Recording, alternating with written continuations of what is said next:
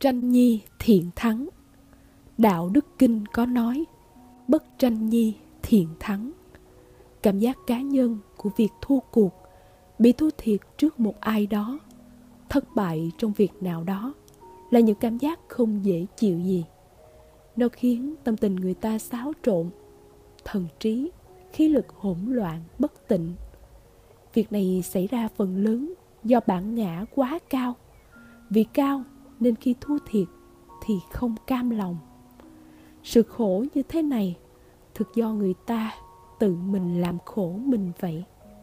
Nổi giận, sân si, khó chịu, rồi tìm cách gỡ lại chút danh dự tự tôn của bản thân.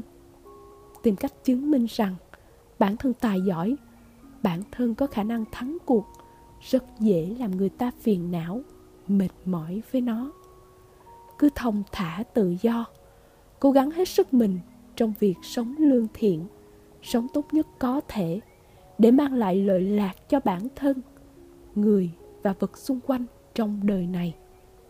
Việc thắng hay thua kém một ai đó không quan trọng. Quan trọng là mình đã cố gắng hết sức sống thật với mình và tự biết bản thân mình là đủ.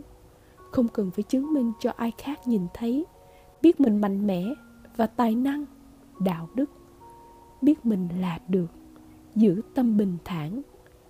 Không tranh hơn thua với người, với đời, thì tự nhiên mình đã thắng được sự nhỏ nhen của mình. Vậy là mình có thể trưởng thành, có thể thành nhân.